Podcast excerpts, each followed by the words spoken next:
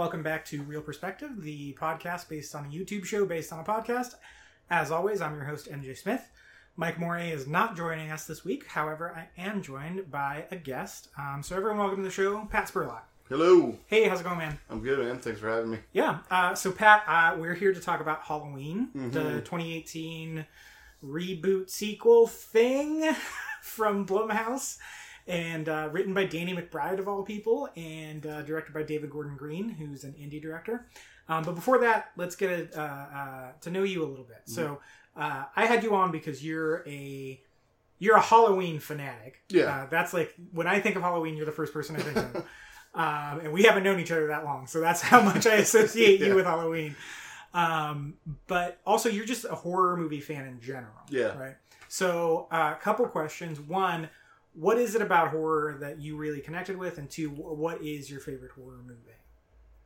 I think as far as connecting with it, um, I just it kind of matches my personality in a way. I don't have I don't have a lot of patience for things sometimes, and Okay. a lot a lot of times, uh, you know, the horror movies that I got into, as far as the slashers and all that kind of stuff, it's pretty uh, pretty straight to the point. You Yeah. know, you introduce, you kill, you're done. Yeah. I think you know that was sort of what was into it, and I just I do tend to lean towards the the darker side of things, the weirder side of things. Um, you know, it's uh, some of it, some of it's you know intriguing, I guess, to a point. Um, but then at the same time, like yeah, there's some movies that you know there's plot twists and this, that, and the other, but it's just it's pretty straightforward, you know, for Yeah. the most part. Um, you know, but that that was definitely like my my early introduction to it. As far as like, I was like, okay, cool, I like this. Yeah. What's Yeah. the uh, the earliest horror movie you remember seeing? To be honest, I don't know. I mean, my because my early association with horror is like the commercials for like Nightmare on Elm Street and Oh, stuff okay. like that, and uh, um, because I mean, to be honest, as far as what I'm into now and as as into all this as I am, when I was young, I was scared to death. like I couldn't I couldn't watch the thriller video. Okay. You know, um, so like I didn't watch much until like later on. Uh, one of my earliest uh, like memories of horror was um, uh, Zelda from Pet Sematary, Oh yeah, yeah. and f- for years I could remember her and I could remember that scene. I couldn't remember what movie it was from because I was young enough when I saw it to where I just had her in her head and it was like the scariest thing I could remember. And then years later, when I watched it for the first time as an adult, and I saw her, it's like my blood ran cold. I'm like, oh my god, it's her. There she is. This is the movie. So that's sort of like my really my earliest horror memory, Okay. I guess.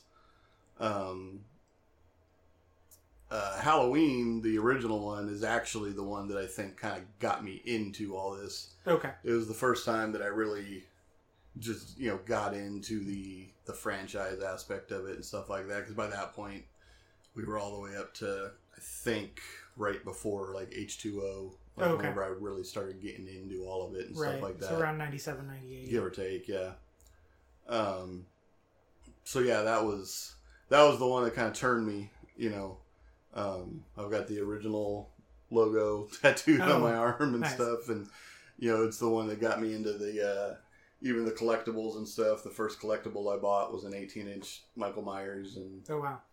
um and then like nightmare on elm street followed shortly after that because i again i think i had that memory of you know being af- afraid of the commercials even and stuff Yeah. um and now it's just you know it's all in now now Yeah. I, pretty much watch everything one way or another so Yeah. So what's your favorite all time? Is it Halloween? I think yeah, it still you know kind of has that soft spot for me. Um, you know, because it was like I said, the one that I got into. It's simple, it's straightforward. Yeah. You know, it's basically a dude killing babysitters. Yeah. And, you know, that's it. Um, you know, as far as like things past that now, I mean, The Shining's one of my favorites. Um, it's funny because I'm talking about things being you know straightforward and not having patience, but I do love now like you know the '70s, you know kind of like slow burn stuff. Yeah. like well, and you liked Hereditary this year too. Yeah, right? yeah, I love love that. Um, you know, and, and that yeah, I mean that's a perfect example of that slow burn, and then you know once things get weird, it it takes off and Yeah, it's does. over. you know? Yeah. Um, so I mean that was great, uh, and it was cool to see something like that do relatively well, like mainstream. hmm Um, it's funny because I see people talk about it, hear people talk about it now, and that's one of the things they talk about loving was you know sort of that throwback feel to it and stuff. And a movie that drives me crazy that people didn't watch and sort of they assume they don't like is Lords of Salem Oh. because mhm. it's the same thing. You know, it's it's weird, it's slow burn, it doesn't make any sense, and then it's over Yeah. and uh, and it, you know it's kind of the same thing. Like you know people that say they like you know Suspiria and stuff like that would like Lord Salem, but nobody gave it a chance. yeah, I remember when that one came out. Um, it got pretty decent reviews from like Mhm. all the people, like the film critic people. I Yeah. follow. I haven't seen it yet, I remember it got pretty well reviewed, and then just I didn't hear about just it ever again. Yeah. yeah. It yeah it did horrible in theaters. um, I think the average moviegoer and anybody that was familiar with you know Rob Zombie, they you know either wanted another Halloween type movie or wanted Devil's Rejects or whatever, or assumed that's what it was going to be, and it totally wasn't. He actually spent time filmmaking, and you know, I mean, even there was I mean almost Kubrick type stuff to it, Yeah. and uh, yeah, people were like, "Well, what is this?" Yeah. And, Yeah. I know you're a big Rob Zombie guy. yeah. Um, so do you like the zombie Halloween movies? the first one, the uh, like prequel remake thing, I did like. I mean, you know, he just made a good movie. Mhm. You know, he put his thing in it. You know, kind of made the white trash family Yeah, you know, yeah, stuff. You know, like he always does, and um, introduced some new things to it. You know, some things to move forward, but then stayed faithful to the, you know, the idea of the series. Um, you know, I think overall, as far as for that time period, it he just made a good Halloween movie. Yeah. Um, second one was kind of a mess. Um, you know, he he did what he needed to do with the first one, stayed faithful, made everybody happy, and then he kind of went nuts with the 2nd Mhm. And um, there's a lot of stuff in that movie that I loved that I almost wish he would have just sort of like held on to for another movie Oh. or something instead Yeah. of trying to mix this weird world with Michael Myers and um you know in itself I mean you know I can watch it it's entertaining there's you know a lot of cool kills and all that kind of stuff but yeah. as a Halloween movie I mean it just got little weirder than it needed to be Yeah. I guess you know That makes sense. That makes sense. Um, so uh, with that, we'll transition into talking about Halloween as a franchise. Mhm. Uh, full disclosure: I've only seen the first one and this one now, um, so I'm not familiar with the ins and outs of anything past the first one. I know, you know, I know the basics Yeah. of it. Two is you know, the one where they introduced the it's her brother, right? That's the kind one. of yeah yeah And then the third one was the one where Carpenter was like, we, you know, this was never about Michael Myers. This was about just scary stories. yeah he just and- wanted a Halloween franchise not a Michael Myers franchise yeah. yeah. and then people hated it, and so Yeah. four is the return, and then you go up through is H two O or Resurrection the last one? uh, before the I guess it'd be. Resurrection Yeah. So You, then you go up through Resurrection, and those are all about Michael Myers, Mhm. and then you have the Rob Zombie ones, which are kind of their own thing, and now we're back again Mhm. uh, to this other one, but it's this like weird offshoot timeline that ignores everything except Yeah. the original John Carpenter first one, and um, so it's it's like a weird up and down like twisty roller coaster Yeah. through the franchise. Um, but what do you think it is that has kept it going? Because this movie just opened to seventy seven and a half million Yeah. dollars this weekend. I think you know, like I said earlier, the you know the the first one it was just a dude killing babysitters. Yeah. There wasn't anything over the top to it. There wasn't anything outlandish about it, um, and it just appealed to people. You know, there is there there's some people that are more scared by something that can potentially actually happen. You know, with just a Mhm. dude with a knife killing people versus a full on monster Yeah, you know um, i think that's the initial appeal to it you know it's it's simple enough and sort of plays on that somewhat primal fear a little bit, I guess. Um, and the first one, it just you know it, it was basically you know two hippies and a no-name cast and crew Yeah. making a movie, and I think that sort of has that appeal as well. You know, it's I could have made that movie sort of thing. Yeah, you know. see that a lot in horror movies, right? Like if you think of the iconic horror movies um, that really kicked off careers, right? Mhm. You have Halloween and like Night of the Living Dead. Yeah. Like Night of the Living Dead was just some friends making a movie. exactly. That's literally it. Evil Dead, you Mhm. know. You, you know, if you look at Sam Raimi's career, starts with Evil Dead. He ends up making the freaking two Spider-Man movies, Yeah. right? Yeah. um, and it, there is a very like almost guerrilla filmmaking style that I think horror really lends itself where, Yeah. well to because they're cheap to make, they make money, they you know you get a really big return on an investment if you make a good one. Mm. Um, you know it's and they're like you said they're really simple, they're Yeah. really straightforward. There's no there's no layers Yeah. to it as far as you know it's a good opportunity to just figure out how to make a movie. Yeah. You don't have to, you know, with with a comedy, you have to tell a story that lends itself to being funny and or if it's a drama or, you know, whatever, right. you have to be good at telling the story. And yeah, you know, there's there's story to horror as well, but it's at the same time it's, you know, it's jump scares and it's blood and it's this and that and it's just figuring out how to make a movie and make all that happen where you are. Yeah. You know there's a lot more uh, sort of like physical doing as far as the making of the movie as opposed to telling a story Yeah. Yeah, and that first Halloween, I mean, that kicked off a revolution in yeah. horror movies. That was the um, the first one that kicked off this modern era of slashers. You Mhm. know, like Michael Myers, Jason, uh, Freddy Krueger. Yeah. That that you know the in the fifties and sixties, you have Universal monsters Mhm. that you really associate with that era of horror, and then you know then you have the 70s which brings in the slashers. Then i think they were popular through the 90s and then in the 2000s you had like the saw movies Yeah. and stuff like that. And now we're seeing almost a return back to the slasher things because like i said this movie just made 77 and a half million dollars opening weekend um, which is crazy for an r-rated movie. That's so high. Um, so yeah i think there's something about the it can happen in like Haddonfield feels like anywhere USA. exactly Right. well i mean essentially you know it was wherever haddonfield is but you know it was basically pasadena you know Yeah, where they, they did it and so like that idea of like yeah you've potentially seen that street you know that could be your street that could be Yeah. you know, um, you just look out the front door and there's just houses and white picket fences and you know, so yeah, it could be anywhere, you know, to a point. And yeah, I think that's part of what makes it work. And then as far as Michael Myers, there's nothing to him, you know, it's overalls, a mask, and you know, A knife. yeah, and he doesn't, especially in that first one, he doesn't have that any of that superhuman stuff. There isn't you know Mhm. anything weird to it. I mean, in a way, he's you know my favorite monster is Frankenstein's monster.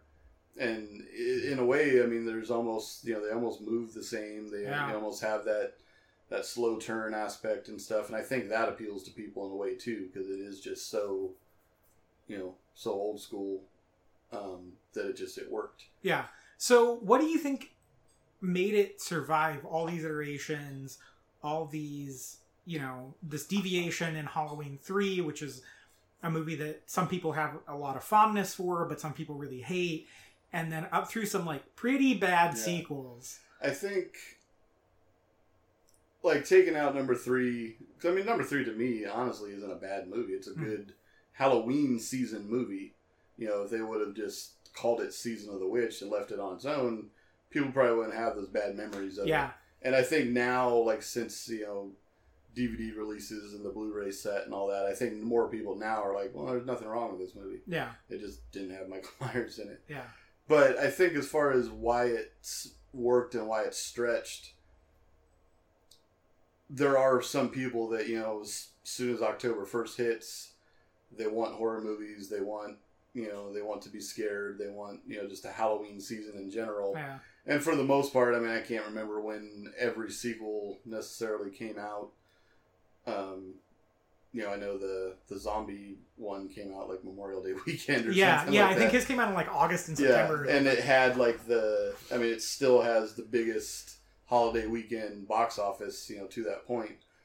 But as far as going back to the season of it, it it just appeals to people. You know, it's it's Halloween, scare me yeah, and you know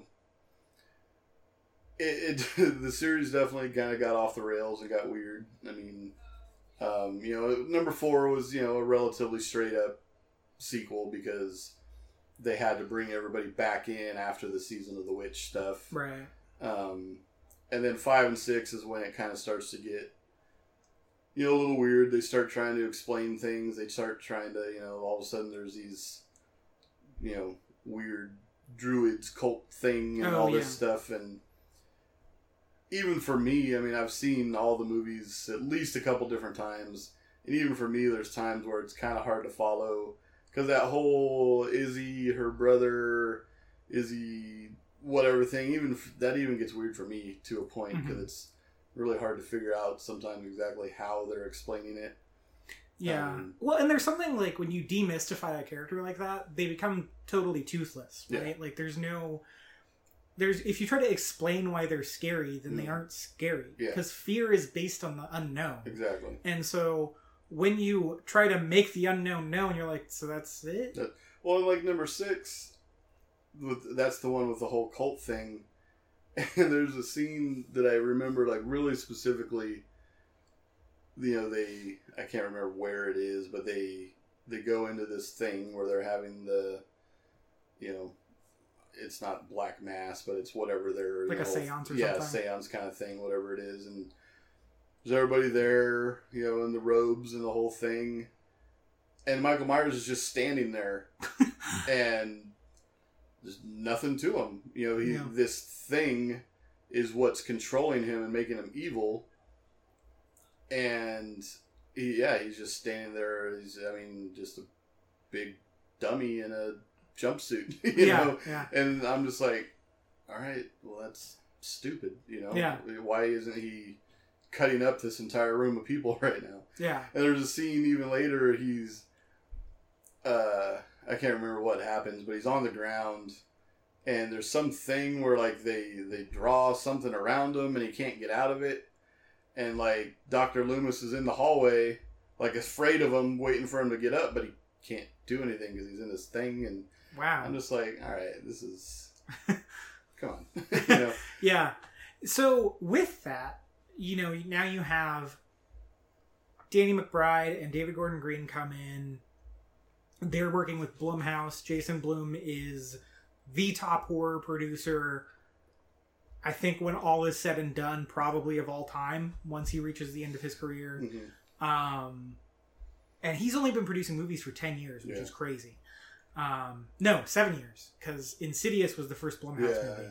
And that came out in 2011. And now he's, you know, breaking records and everyone wants to work with him. And you see the Blumhouse logo in front of everything now. Um, and he's, they've made, they've released enough quality horror movies to be a kind of trusted brand Mhm.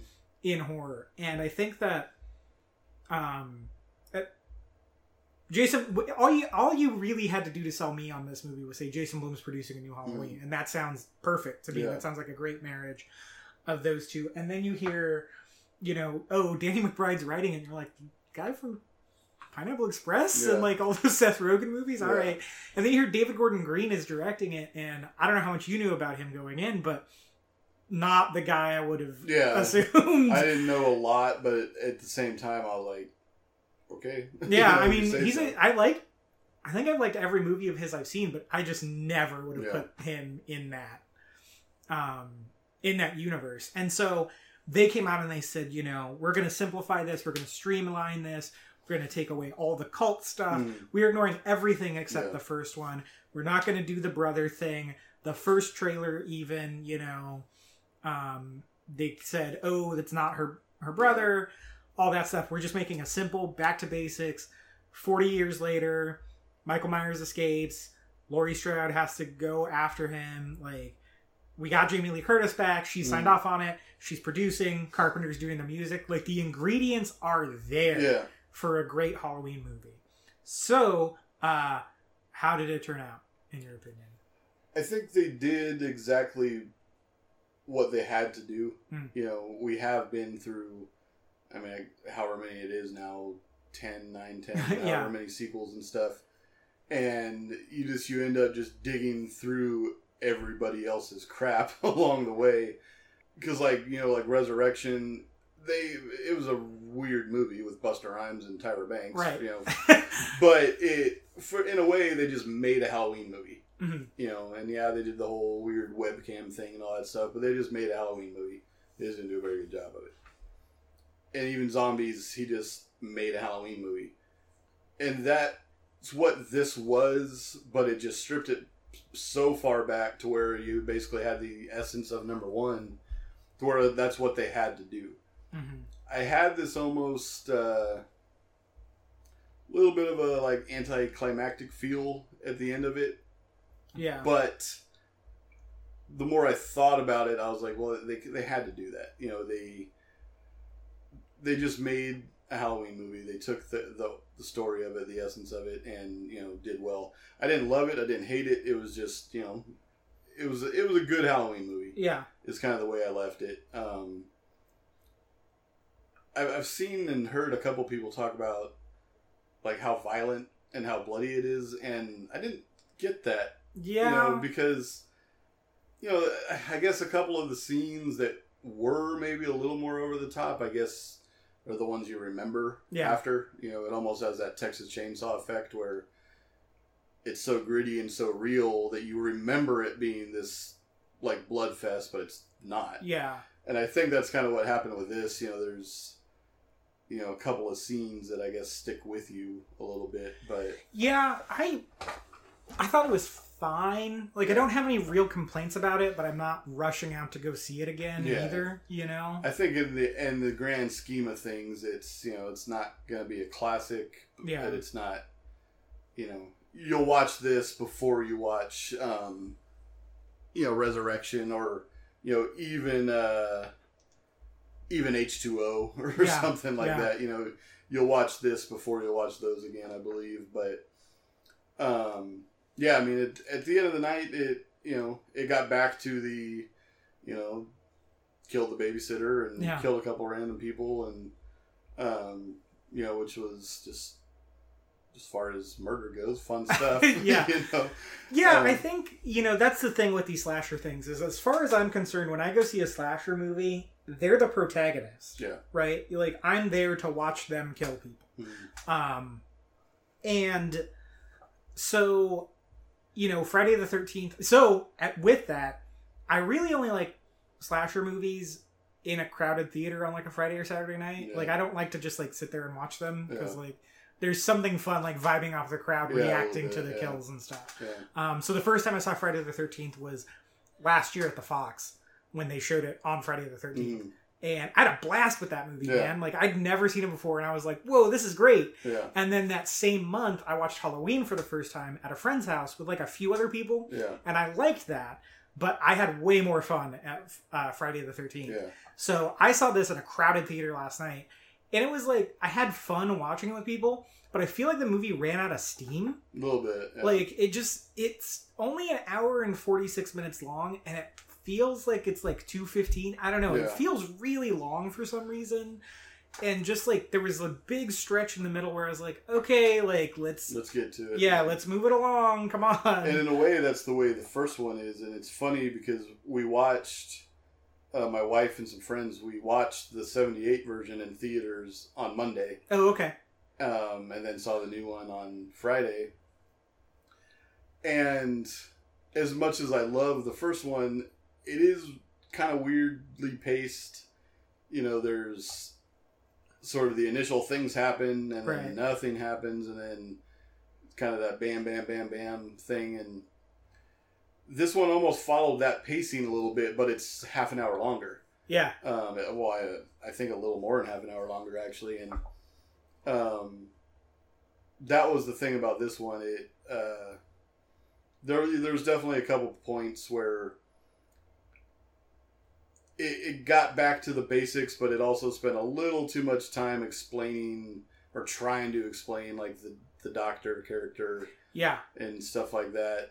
Um, Yeah. I felt like it was try it was kind of existing in two worlds. yeah, It was trying to be this lean, mean killing machine, Mm. but it was also trying to kind of add some pathos or some explanation or really do like a deep dive on Yeah. themes and characters. And I was like, all right, guys, like yeah. Let's pick make a one. decision here. Yeah. Yeah. Um, because I feel like there's, I, and I feel like the the themes that presented were actually pretty interesting, but I just don't know if they were necessary. Yeah, because even the uh, you know the two young, well, I guess they weren't reporters, whatever they were. Oh, the podcast podcasters? journalists. Yeah, even they were pretty unnecessary Yeah. and like you. I really early on kind of remember thinking like, I hope these guys aren't in the movie the entire time yeah. because they just they didn't fit and it was really Yeah. weird and uh you know yeah ultimately they were only in the movie for 15 20 minutes give or die. i don't even know if it was quite that long Yeah. necessarily but um it was a weird way to you know reintroduce michael and like antagonize him a little bit and they were using it as to show that that doctor was maybe not quite right Yeah. you know, because they were out there in that whatever that was, that yard Yeah. yeah, yeah. thing at the asylum, and you know all the other. Uh, I guess they're not inmates, but you know all the Yeah. other you know Patience. patients, yeah, in the place, they're you know, going wild and losing their mind, and the doctor's like, "No, keep going, keep doing it," and I was like, "Okay, well, he's already obviously weird somehow." Yeah. and uh, but I think that's really the only thing they were used for was to show somehow you know kind of connect that Yeah. stuff and it th- he was the one that I guess I had the biggest problem with because I was like all right is is this guy trying to be Dr. Loomis or what is it Yeah. and Laurie even makes the comment at one point, "Oh, you're the new Loomis," and I really didn't like that because I didn't think it was necessary. Like we Yeah. know, we know what Loomis was to the entire series. We know what Donald Pleasence did.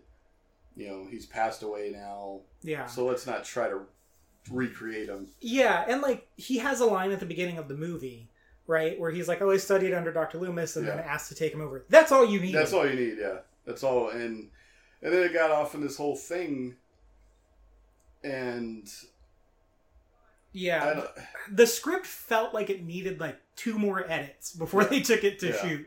Like there was there were some unnecessary characters in it. The Mhm. sheriff guy, the hat, the guy with the cowboy hat. yeah, he, he he made no sense Yeah. at all. There could have been just a general, just somewhat new school, strong-willed sheriff yeah, without it being that character yeah, of it. Um, you know, because I think that's all it really was. Was it was trying to show like, you know, new sheriff in town versus you know the guy that was from the original Halloween and right. the one that was there that night and everything. So yeah, that wasn't necessary, and you know the just the plot twist with the doctor. I hated Uh, that. Yeah, it, and it's the thing. This is the thing that's weird too. When Michael got out, I actually thought to myself, "I hope it's not just a bus crash." Mhm. And then that's what it was. It's exactly what it was. It was Yeah. a bus crash. Bus crash.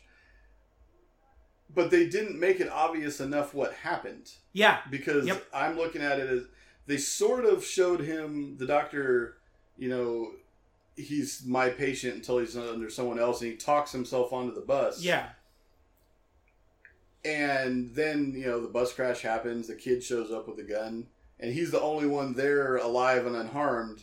So in my head, I'm like, all right, the doctor caused the bus crash, uh, but they didn't do enough to like really show that. yeah. It just sort of happened. I hadn't even considered that till you mentioned it right now. So, yeah, it did a bad job of like explaining things, but then it over explains some stuff. It's a that script is real weird, man. Because Yeah. like, like I said, it tries to have these really heavy themes that I actually kind of liked, um, like the the the relationship Laurie has with her daughter Karen. Yeah. I felt like they were really trying to dive into, um, you know, being raised by someone with PTSD and how that trickles through generations, and um, you know what that sort of broken family thing looks like, which is good as a theme. But Hereditary already did that this year. Yeah. The house on the Haunting of Hill House on Netflix is doing that Mm. incredibly. I don't know if you've watched it yet. I'm starting it, not too far into it. Okay, uh, we're we have two episodes left, and it's Mm. probably my favorite horror thing I've seen Yeah. this year. I really, really, really like it. But we've had two things this year, and that have already explored those themes Yeah. in detail.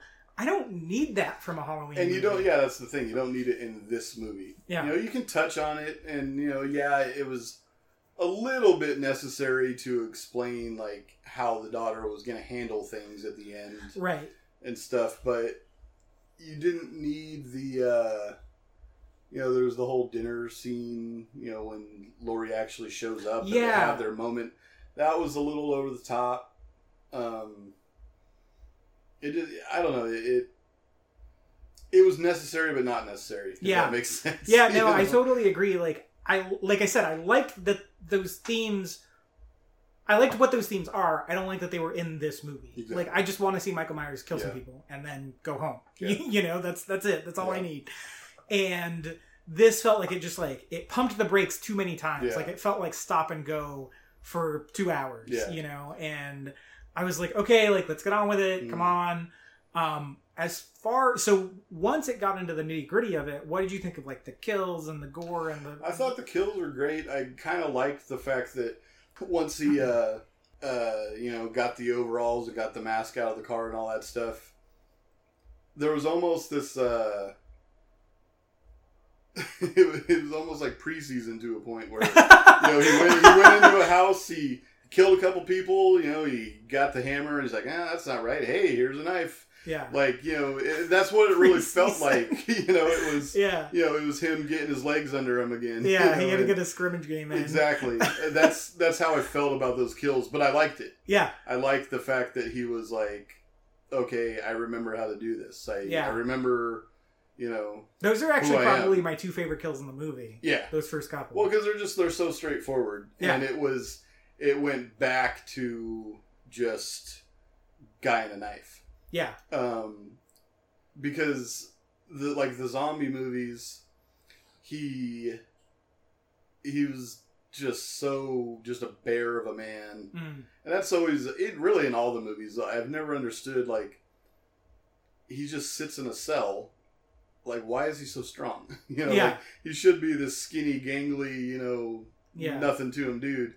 Like the zombie movies, you know, he's picking a, he's flipping cars, he's you know, Oh absolutely he's smashing TVs over heads and all this stuff. And, you know, I mean, the actor, Tyler Mane, he is a wrestler and Yeah, stuff. yeah, yeah, yeah, But Michael Myers shouldn't be a wrestler, you know. yeah. And so that did this. But then later, like when he's in the the sheriff's car with uh, the granddaughter and the doctor, Oh yeah, and then he kicks the gate out and like Yeah. forces you know kicks him so hard he pushes the driver's seat up and everything. I'm like all right well why all of a sudden is he like this superhuman out of nowhere? Yeah. and then And The- then when he crushes the doctor's yeah that's what i was gonna say. I think the kill that everybody's remembering about it being so gory as far as what they think yeah he stomps on the head with just one just swift stomp yeah, And I'm like, that's something that happened in the second Rob Zombie Halloween. He's stomped on the dude's head, and in a pretty similar fashion. And I'm just like, it, that to me, that that's not scary at all. Like, I yeah. mean, if, well, it looked bad.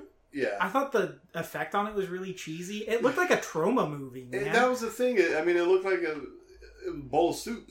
you know? Yeah. And I thought the same thing that, like, you know, it, it just didn't. Uh, yeah, you're right. I mean, the Troma movie kind of pretty much explains it. You know, it yeah, was, you know, borderline waiting for the eyeballs to pop out. you know? yeah, yeah, Um, but with that said, I mean, the, the other kills and the other things, you know, they're straightforward enough. Um, you know, there's, you know, some crushed skulls and stuff like that that, You know, I could see him, you know, at least having the force to like bang somebody's head into a table. Yeah. You know, having the ability to, you know, totally kick out the center of a car and Yeah. you know crush a skull. I don't think you should have that ability. Yeah. But um, overall, you know, sort of minus that part of it, I think they did good. Yeah, you know. I think so too. I liked that first kill he does with the hammer. Mm. Um, I like that a lot because it's like off screen and Yeah. the look of it was really cool because she's got like rollers in Yeah. and looks it almost looks like the 70s movie, you Mhm. know. I liked the second kill where he gets the knife and he goes into the house and just like stabs that lady in the throat. I liked the way he shot that where it was all through the window. Mhm. Um, because I felt like, and if you're gonna put themes in a movie like this, I think this is how you do it. You have to kind of sneak them in and make it part of the story without stopping it Yeah. and that's what happened because i felt like there was a moment where it really made the viewer confront themselves of like it was almost voyeuristic Yeah. of like why am i entertained by this you know i felt like it made me ask a question Yeah. and i liked that a lot what i will say and this is going to continue uh, a running meme this year on the podcast did you see a quiet place Earlier this year. no. okay uh, i'm going to spoil the beginning of a quiet Cool. place at the beginning of that movie, a five year old gets killed by one of the monsters, like in full view with a camera, basically. It's a PG 13, so it's Yeah. not gory or anything, but Yeah. you see the monster, like, ah! And I really like that. Yeah. And what I said on the podcast is that um, I if a movie wants to show me it's not screwing around, it needs to kill a kid. Yeah. And because kids are usually plot safe Yeah. and he kills a kid in this movie and i was like cool he snaps his neck in full view of the camera but i feel like he should have killed that baby So that's the thing. I, my wife and I actually talked about that. I th- I feel like because for especially in a mainstream movie in Right. 2018, like well I, I didn't know the Quiet Place thing, but like Mhm. for the most part, yeah, kids are safe. yeah So when he did kill the kid, I was like, all right, yeah, they're not messing around. yeah But I feel like when they when they showed the crib and made you realize there's a baby in it, I think they did a good job of making you just uncomfortable enough to kind of have that. Nah, he's not going to kill that kid. is he?" and there was that little beat where he, He kind of almost looked it. back and then walked away. yeah I felt like that was good enough. okay I I I mean I don't know. You know, I'm a dad. You know, my Sure. daughter's in the other room right now.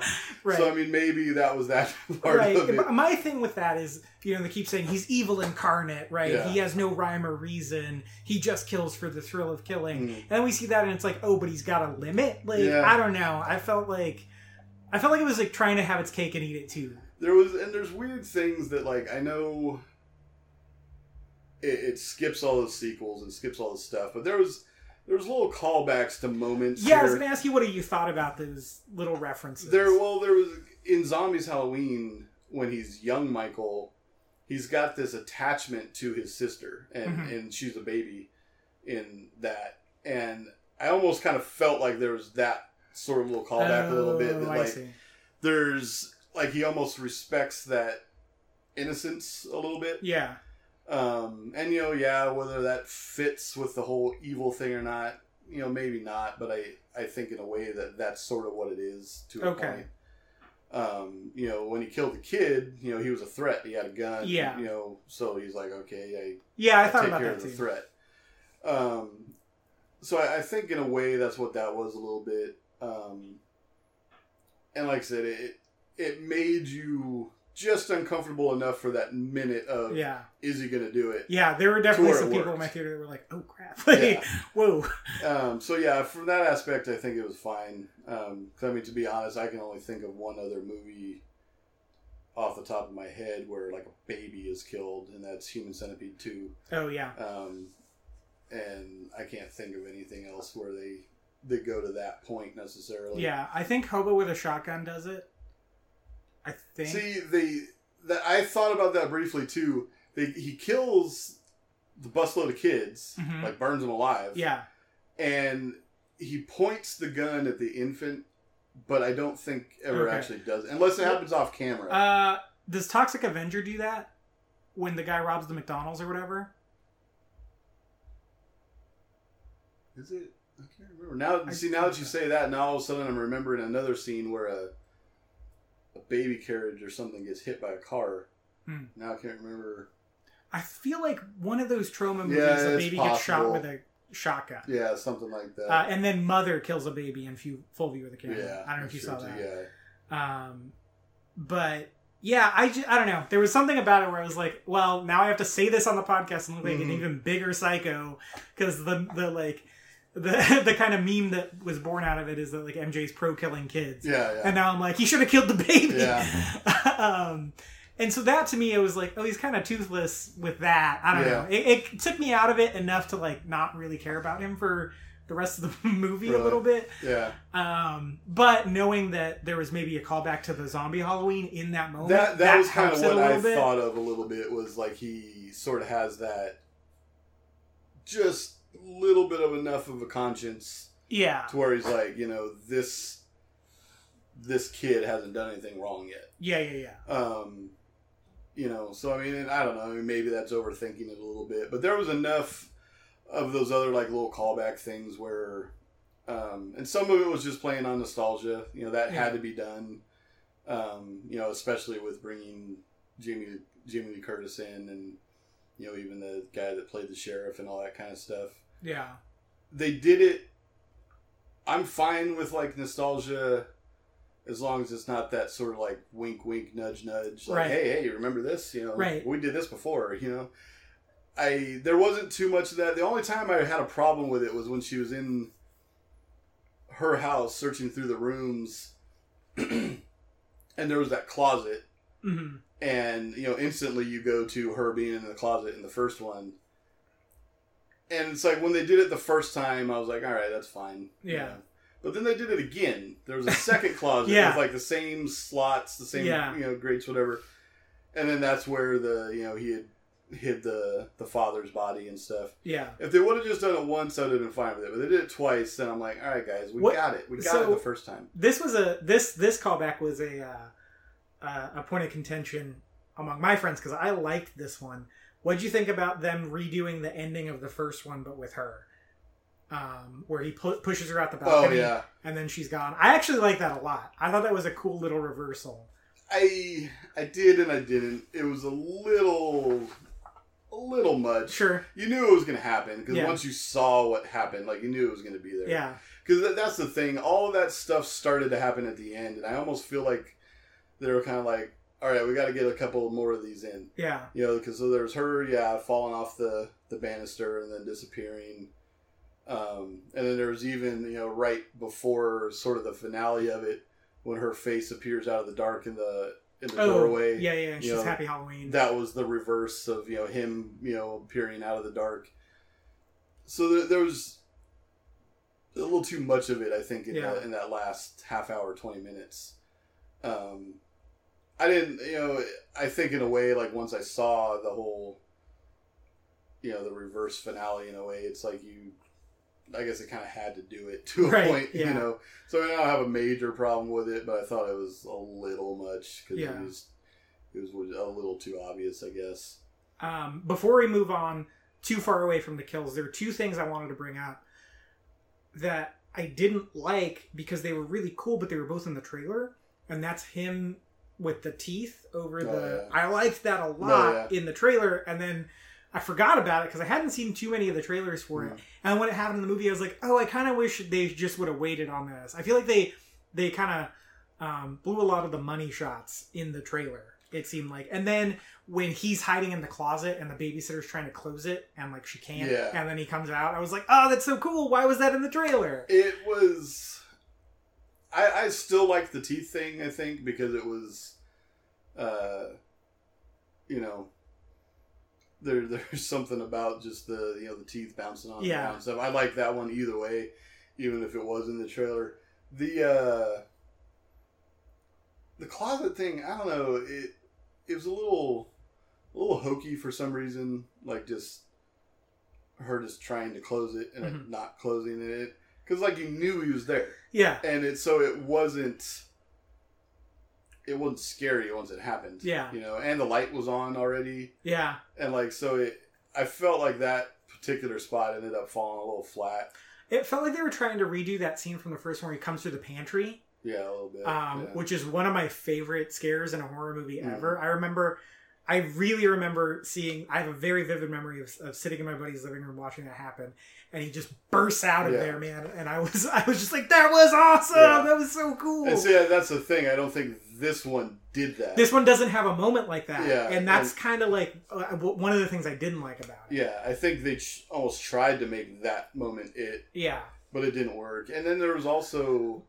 the other reason I didn't think it worked was that kid that she was babysitting because he was just running his mouth and cracking jokes the whole time. yeah, And I know they were trying to be funny and they were trying to sort of introduce this little thing, whatever, you know. I don't know what they were doing, but, you know, all the way up to that point, he's kind of joking and, you know, kind of talking shit and whatever. yeah, And then, you know, even when he runs away and he's running down the hall and he goes, oh shit!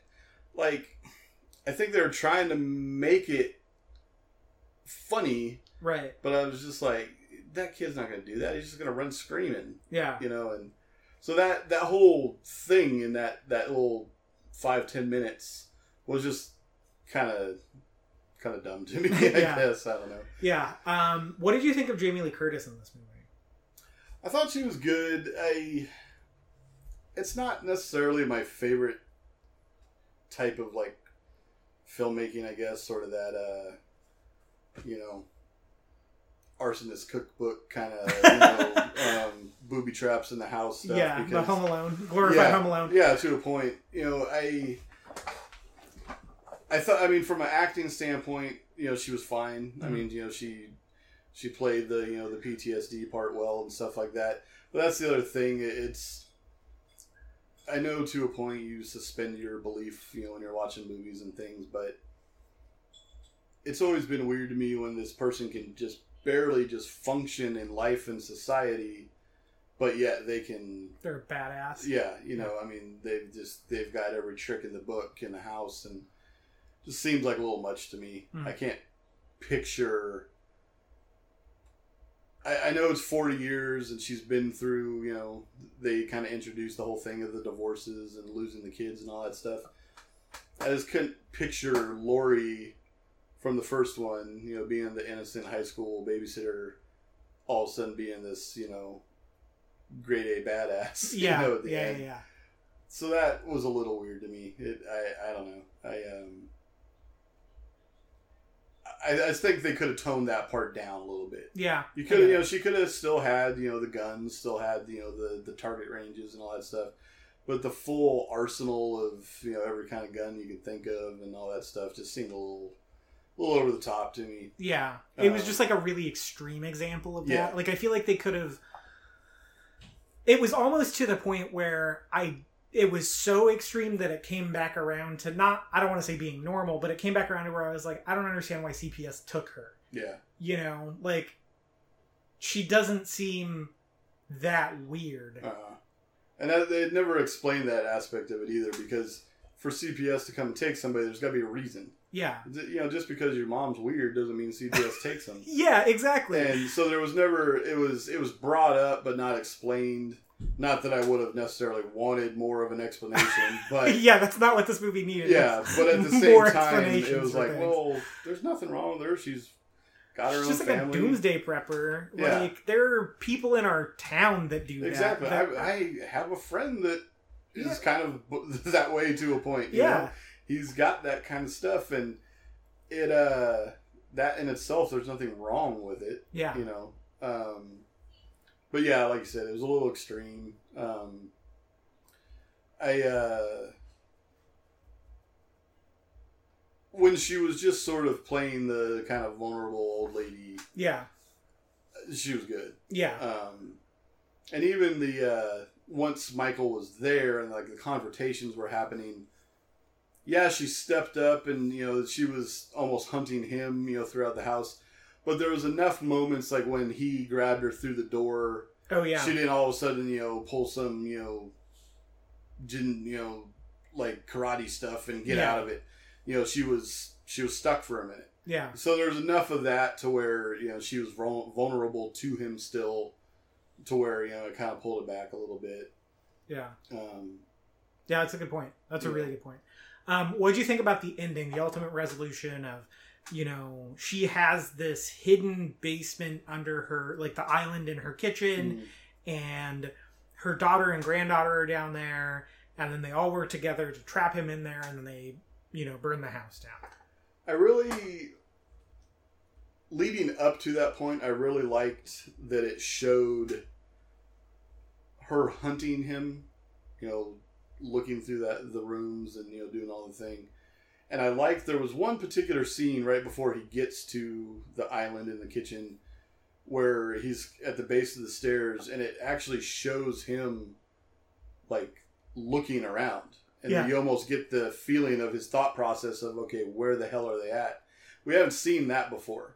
We see him you know sort of chasing and maybe doing that initial look around thing but there was this moment of him actually like you almost feel like he's saying oh Mhm. shit yeah, yeah, yeah. I kind of I liked that. You know, yeah, it sort of brings back that toothless thing a little bit to a point, but at the same time, it's also in reality, he's not just going to instantly know where they are. You know, he's there's got to be that that chase, that hunt a little Yeah. bit, and I like that it showed that.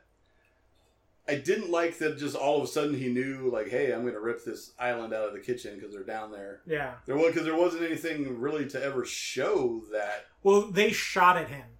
The daughter shoots at him So oh, okay. Yeah. Okay, I guess I didn't make that connection. I knew they shot, but I guess I was confused by why all of a sudden he knew that that's where they were. Yeah. Yeah. They Uh, shot at him through the floorboards. Okay. Um, as far as that part of it, I did like that. You know, because the daughter, she was almost like always blowing that stuff off. Yeah. It's not necessary. I didn't learn anything. You ruined my life. Blah blah blah. But if you've got that type of thing ingrained in you, you know it's it's going to come out at some point. Yeah. And so I did like that. All of a sudden, she was like, "Okay, I'm Laurie Strode's daughter, and it's time to kill Michael Myers." Yeah. Um, so I like that aspect of it. But then comes back that whole weird booby trap thing. I didn't like the, you know, the bars shooting out Yeah. like that because I don't even know how that would work. I don't even know how you do that. Yeah. You know. Um, so well, and there was how did she nothing figure it out? indicating that earlier. The only thing that they they sort of did because at one point the daughter when she's there with the husband, you know, she says she makes a comment about you know this is my cage, this was my life, Oh yeah. And then later the granddaughter, even though it was seemed out of place when she said it, she's like, oh my god, this is a cage, we're gonna die here. hmm And then later, once they're out of it, they're like, "Yeah, it is a cage for him." Yeah. So like they they sort of pointed at it that you know this is what was intended. Um, as far as the you know setting on fire thing again, there was the crazy booby traps and it that was what I think was the anticlimactic thing. Yeah. I don't know how I wanted them to die. I don't know how I wanted them to do it. I just wasn't sure that that was the way. Yeah. I you know. wanted it to be a little more physical. Yeah, Like I wanted there to be more of a struggle where he ends up like dead. yeah.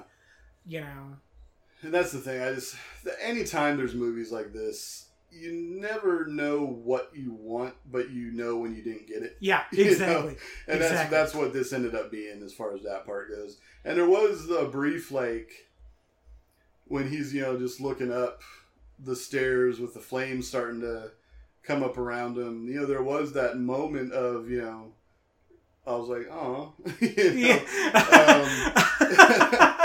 uh, so I mean, you know, they, they kind of whether that was intended or not, they kind of did a good job with that. Yeah, I like Uh, watching the three of them work together. Yeah. Too, like I liked when she was when she had the rifle. The daughter had the rifle, and she was like crying and screaming. And then he like pops into the frame, and she's like, "Gotcha!" And she Yeah. shoots him. And then Laurie comes out and is like, "Happy Halloween!" And she stabs him. And then the daughter, like the granddaughter, gets her moment. Yeah, I liked seeing like the three generations of Strode women working Uh. together to like overcome this. there was that big- generation thing, Yeah. and all of a sudden them being like, "Oh, grandma's not crazy." Yeah, yeah. Yeah, Um, Uh, I really liked that part too, yeah. and I liked the sort of Texas Chainsaw ending um, of Yeah. them escaping on the truck. out of the out the back of the truck. yeah. Yeah. I think the only I like that because I thought of the same thing. You know, Sally on the back of the truck, um, and you know, I guess every horror movie you got to leave that sort of question in your head a little bit. But then when they they focused on the uh, the granddaughter with the knife still in her hand, Yeah. sort of insinuating like okay because that's something else sort of a callback things where uh I can't remember now it was four or five or whatever one Daniel Harris or Danielle Harris is like introduced in Hmm. and like she like touches his hand at one point when he's supposed to be dead and there's this sort of implied like transfer of evil kind of thing. Oh. I kind of think that was sort of what that was. And even at the end of Zombies Halloween, um, you know, Laurie puts on the mask at one point, and then she's like sitting in a in a padded room, and she looks up and smiles. It's almost psycho. you Oh, know, yeah. kind of thing. And this one kind of did that too, where Yeah. but in a more subtle way, where it was like he basically made another version of him Mm. by terrorizing her, Yeah, but she's like the good, like the Dexter version of Yeah. him, basically. Yeah, that's the thing. And whether they're going to go anywhere with that or whether they're going to do anything or not, I don't know. You know, and there was. Did you sit through the credits? Mm-mm.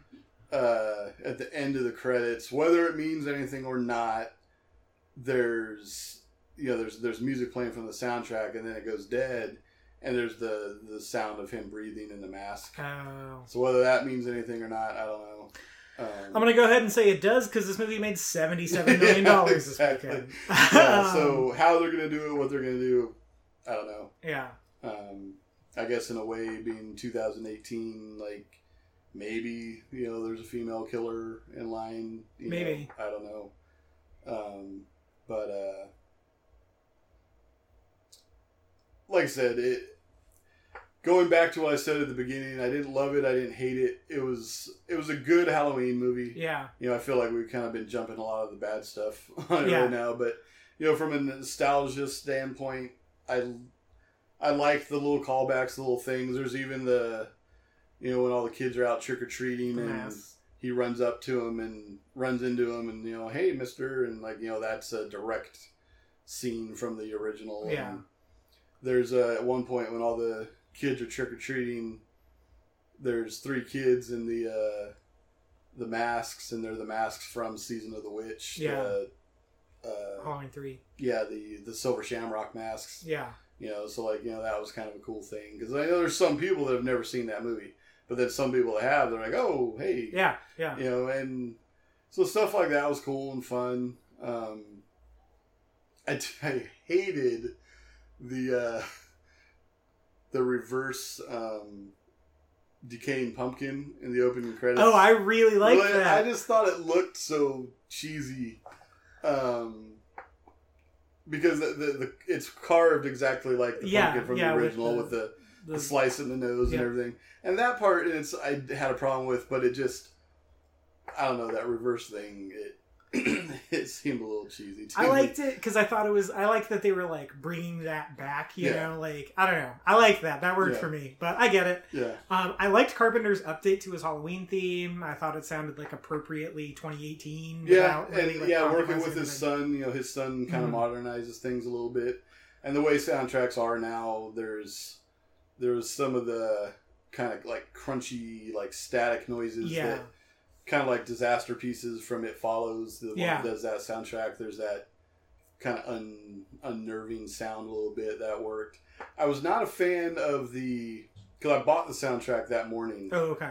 to, you know to listen to and a lot of scores like you can kind of just listen to on their own Mhm. this one just had there was a lot of little bits and pieces just these musical cues it's not something you can just sit there and listen to as like Yeah. a piece of music yeah, yeah. um for but yeah the just the sort of updated pieces i mean there's even you know they kind of redid Laurie's theme from the first one uh allison the granddaughter the first time that she's being chased there's this sound that almost sounds like you know like an air horn alarm Mm. um, and like when I first heard it, I kind of knew exactly what it was, but then when I when I saw it in the movie, it like fit really well because Okay. it was sort of this like it's happening again Yeah. you know, kind of sound in a way yeah, like, yeah, yeah. I don't know how you explain that as far as sound goes, but it worked.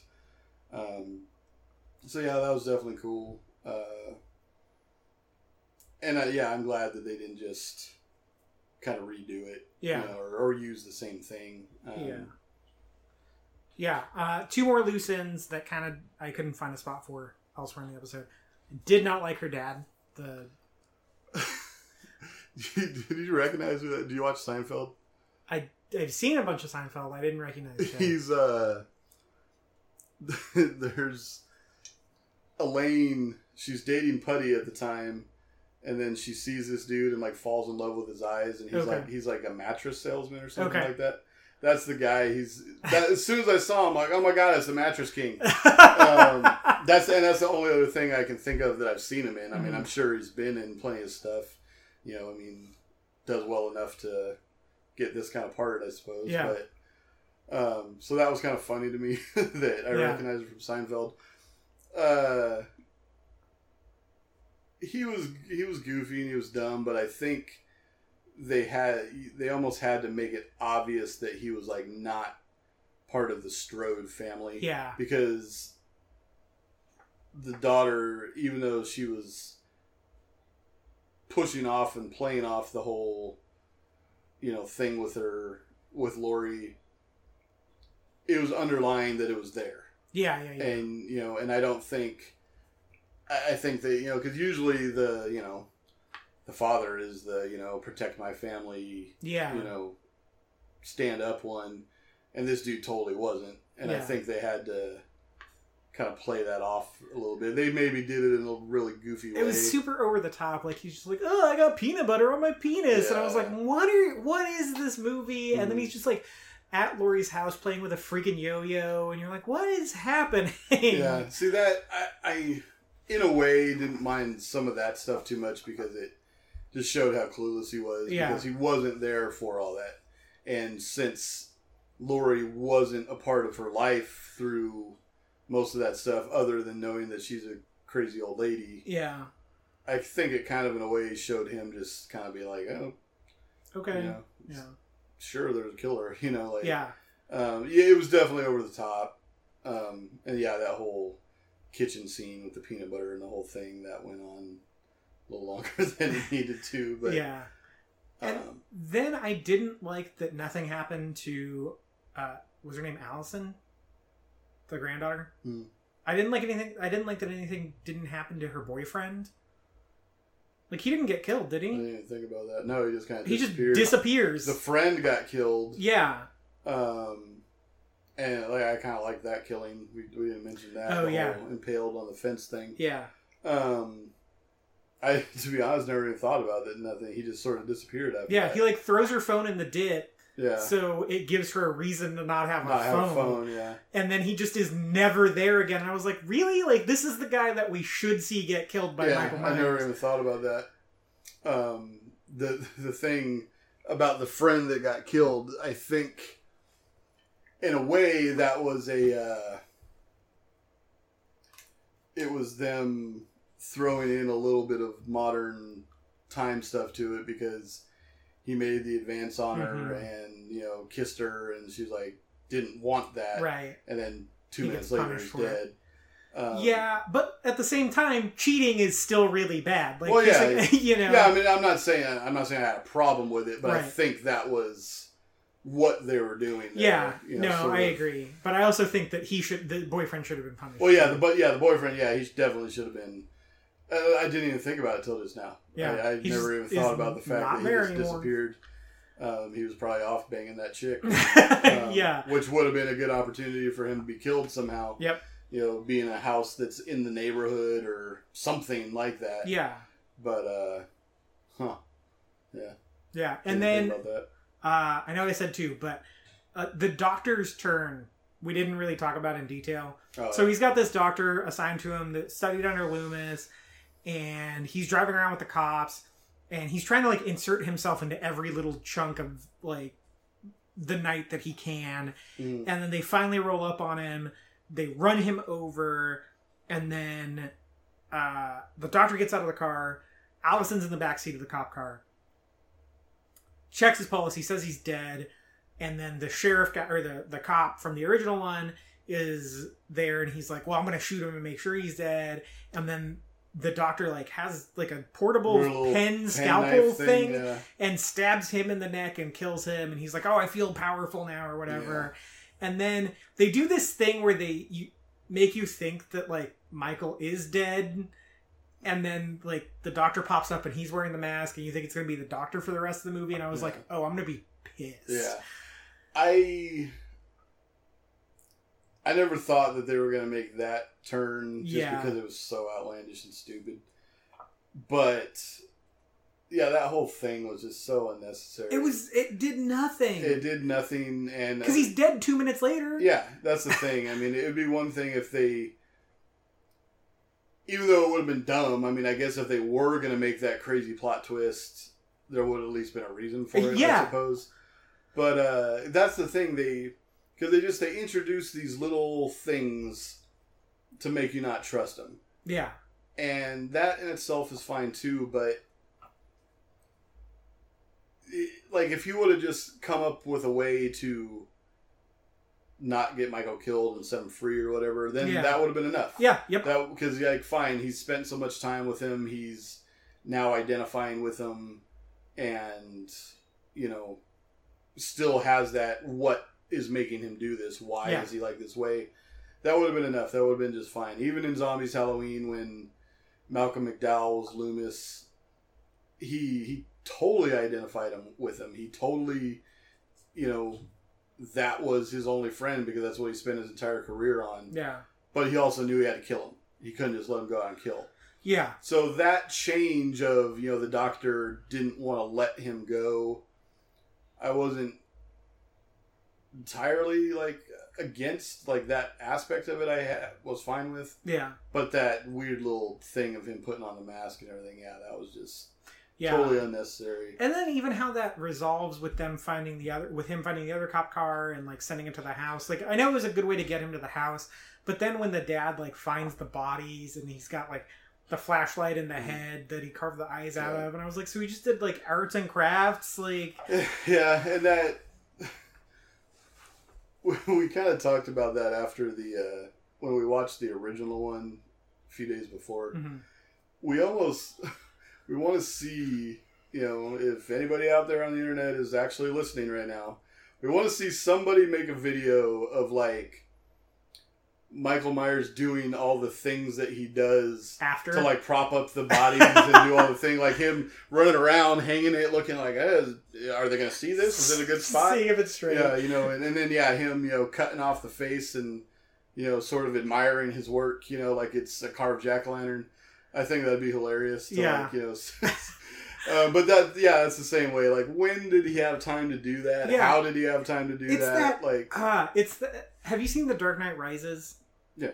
So there's a scene in that that really upsets me because he like escapes the jail in the Mid East and like comes back to Gotham through magic, and then uh, they're like the bomb's gonna go off in 12 hours in Gotham. We only have 12 hours to save Mm. Gotham, and then they're like the scarecrow is like the judge in this weird prison where they're like judging normal citizens and he tells them they got to walk out on like the gotham lake in ice or whatever and then Mhm. fall through the ice and they'll die and so they're walking out and then someone like he batman like throws a lighter or a match on the ground and it like lights this whole big bat symbol Yeah. on the gotham bridge and i was like so he was just banksy for those 12 Yeah. hours like he Yeah. like when did he have time to go get all the gas the matches climb the bridge with nobody seeing him, paint the freaking bat symbol in gas. Like this is so stupid. Mm. that's the thing. Like, there's that whole you gotta suspend your belief thing. but it's a bridge too far. yeah, that's the thing. There's some times where you're like, all right, fine, you Yeah. know, like, um, and even that, you know, it, the Michael Myers stuff isn't to that extreme, Yeah, you know, yeah. but, but yeah, there's the, like how, how did he do that? Yeah. And even sometimes, why did he do that? Like, yeah, yeah, like, exactly. You know why? I mean, I guess it's Halloween. He wants to get some trick or treats in too, I suppose. Sure. But like, yeah. why is he like hiding bodies and making little? And he's they're not even booby traps. They're just like uh, you know, like in the first one when the body like swings out of the closet. Yeah. Why did he do that? Yeah. Like, why did he take the time to do that? He probably could have killed two or three more people. Yeah, and I know that there's like the serial killer, like there's the the the routine that they a lot of them follow, you know, Mm. Yeah. and they get into like the rituals behind the killing and Yeah. stuff. But his have no real rhyme or reason. No. Like it's just like weird little art projects Yeah, with them. It's not like oh he always cuts off the pinky toe or whatever. You know, it's usually it's like a consistent thing. And with him, it's just like I don't know. They're on the wall now. They're hanging in the closet now. This guy's a jack o' lantern head. And it's like okay, and alright. that that was i think one of those things i didn't think about it earlier when i was talking about i didn't like that he all of a sudden was stomping on heads and stuff i didn't like that part of it either because even though he did you know hide the bodies and do all that kind of thing yeah the jack-o'-lantern head looked cool yeah, but he's never done that before like, Yeah. why yeah. like why did he take the time to do that just out in the middle of the woods you know like, Yeah. yeah I don't. I, I- yeah, I thought that was It looked cool. Yeah. I mean, know, I didn't. I, I liked it. Yeah, You know, no, but- it showed up and I was like, that looks cool, but what? What? Like, yeah. Yeah. I just had like you said the YouTube video in my head of yeah, him just like cutting the head off and then like, you know, cutting the eyeballs out and slicing the mouth open, Yeah. you know, just working on it like a jack o' lantern. exactly. When all he has, as far as we know, is this big ass butcher knife. you know, he doesn't have some precision instruments with Yeah. him or anything. So, Yeah, but, I don't know.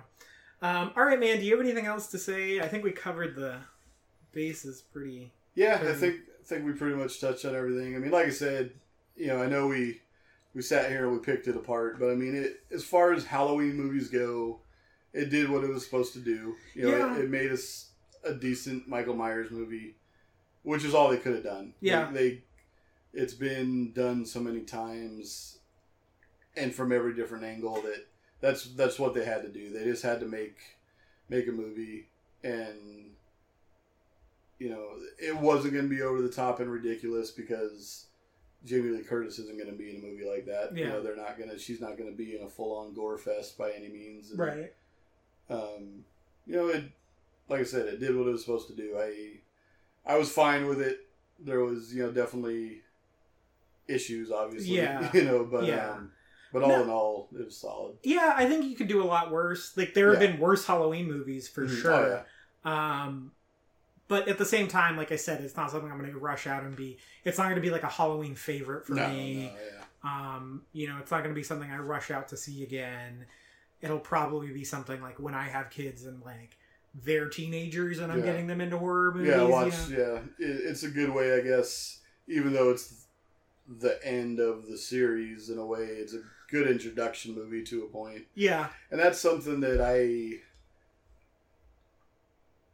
I'm not a fan of like over the top and constant remakes and Mhm. like prequels and all that and reboots and all that kind of thing, but sometimes they're necessary. Sometimes Yeah. you got to kind of wipe the stri- slate clean. I think that's what Zombie tried to do with his first one, but it just sort of needed that one more, like, all right, let's start over. yeah, And in a way, th- th- there's going to be plenty of people out there that, like you said, you've only seen the first one. There's going to be plenty of people that saw this movie this weekend that have never seen any of the other Yeah. movies. And like I worked at Sam Goody and FYE for years and years and years, and there was all the time, whether it was the Texas Chainsaw remake, the Friday the Thirteenth remake, any of that stuff. There was always those people that went and saw that in the theater, and then they came and they bought the original, yeah, or they bought the series, or they bought whatever, and that always kind of made me feel good in a way because it's like, all right, now you're gonna check it out. Now Yeah. you're gonna see what it's all about. Um, some of the people of this generation, they, you know, they watch the new one, then they watch the original, and they're like, oh, well, it's not scary. There's no blood. There's, you know, yeah, those people, you know, it's whatever. you know, but, but, um, I in a way like the idea of sort of starting clean and bringing new attention to it. And, yeah. you know, it, uh, like I said, they pretty much did what they needed to do with it, I believe. So, Yeah, I agree. Um, yeah, uh, it, it's fun. I don't know. Like I said, I watched a I watched it in basically a sold out crowd on a Saturday Yeah. night, and that's the crowd to see it with. Um, Except the guy who wouldn't stop texting his buddy until he got there 25 minutes late, and the people that brought a baby. Yeah. um, but you know, I, it was it was fun, like vibing off that crowd, and they reacted when they were supposed to, and that was cool. Um, but yeah, I watch the original if you haven't because it's great. Um, Yeah, it's definitely something that still holds up. Yeah. You know, there's there's some you know goofy moments to it now. You know, thirty whatever years later. when uh, Loomis is like, "Get your ass out of here!" yeah, you know, and and even just some of the weird pacing stuff. And, yeah, You know, but like I said earlier, it literally was you know two hippies making their first movie, yeah, and you know absolutely unknown actors for the most part. There was a couple people you know sort of briefly known, but um, that was another callback thing that I didn't mention. PJ Soles, the one of the the girls in the original. hmm If you watch the credits, there's that scene in the classroom when uh, she's saying almost word for word what the teacher said in the first one. Oh, really? Was talking about fate and hmm Laurie or the da- granddaughter sees Laurie out there Yeah. where she saw Michael, Michael Myers, Myers. and all that stuff. The teacher's voice, that's PJ Soles. Oh, So that that's cool. cool. I like that. didn't See, that's that. really clever. Yeah. I like that a lot. Because she would have, she was so known from the first one, Yeah. and she died, I guess. So I mean, I guess they couldn't have brought her back as a character. Yeah, But, uh, yeah, sort of bringing that little thing in. 'cause, I Yeah. mean, she's made an entire career off of that. yeah, you know, yeah, so yeah, yeah. Huh. That, that was kind of fun. yeah, I like that a lot. Um, well, cool. Thanks for being on, man. Right on. Um, do you have anything you want to promote? You're super busy. I know. Uh, yeah, you know, this isn't about that. Um, I guess I'm, uh, I've been referred to as Pat here all night, but uh, I'm the Phantom Stranger, Phantom Stranger Inc. on Facebook, and you can you can find out what I do there. Yeah. All right. Yeah. Cool. Uh, I'm at MJ Smith eight nine one on Twitter. Uh, follow me there. That's probably the most active I am on social media. Um, let me see. October 29th, Exorcist at the Fox Theater here in Bakersfield. Tickets are only five dollars. Uh, friend of the show, Reed Lackey, is coming up to introduce it. It's his favorite movie of all time. And I like the way that guy thinks about movies. He's making a special trip up from Santa Clarita to introduce it. Uh, tickets are only five dollars. Uh, me and Mike are going to be introducing Planes, Trains, and Automobiles there on November fifth um, to kind of kick off Thanksgiving season. So come out for that, and then we'll announce more as we book them. Definitely check out The Exorcist on the big screen. I've never seen it in a theater. I've seen it. One of those movies I'd seen a hundred times, and then the first time I saw it, whatever anniversary it was, Mhm. say, seeing it in the on the big screen, and it was like I was scared all over again. it's just it's so so over the top and so you know claustrophobic, yeah. and uh, it was awesome on the big screen. So Nice. Yeah, I'm looking forward to it for sure. I think it's going to be packed because people freaking love that movie. yeah, no, it's well, that's a lot of people's. That's the movie that even their parents were afraid of. Yeah. you know, and so that's something that people always think about. So. Yep, for sure. All right, cool, man. Um, we'll be back in two weeks, I think, with Ariel Dyer to talk about the Suspiria remake. So we're getting uh, two horror movies in a row. Um, oh, Formative Filmography, the other show I do with uh, Corey Tyndall. The second episode should be out. The first episode, quote unquote, first episode, episode one, should be out now. The second episode will be out probably next week before the Suspiria episode. Um, so be on the lookout for that. Uh, until next time, we're the bad guys.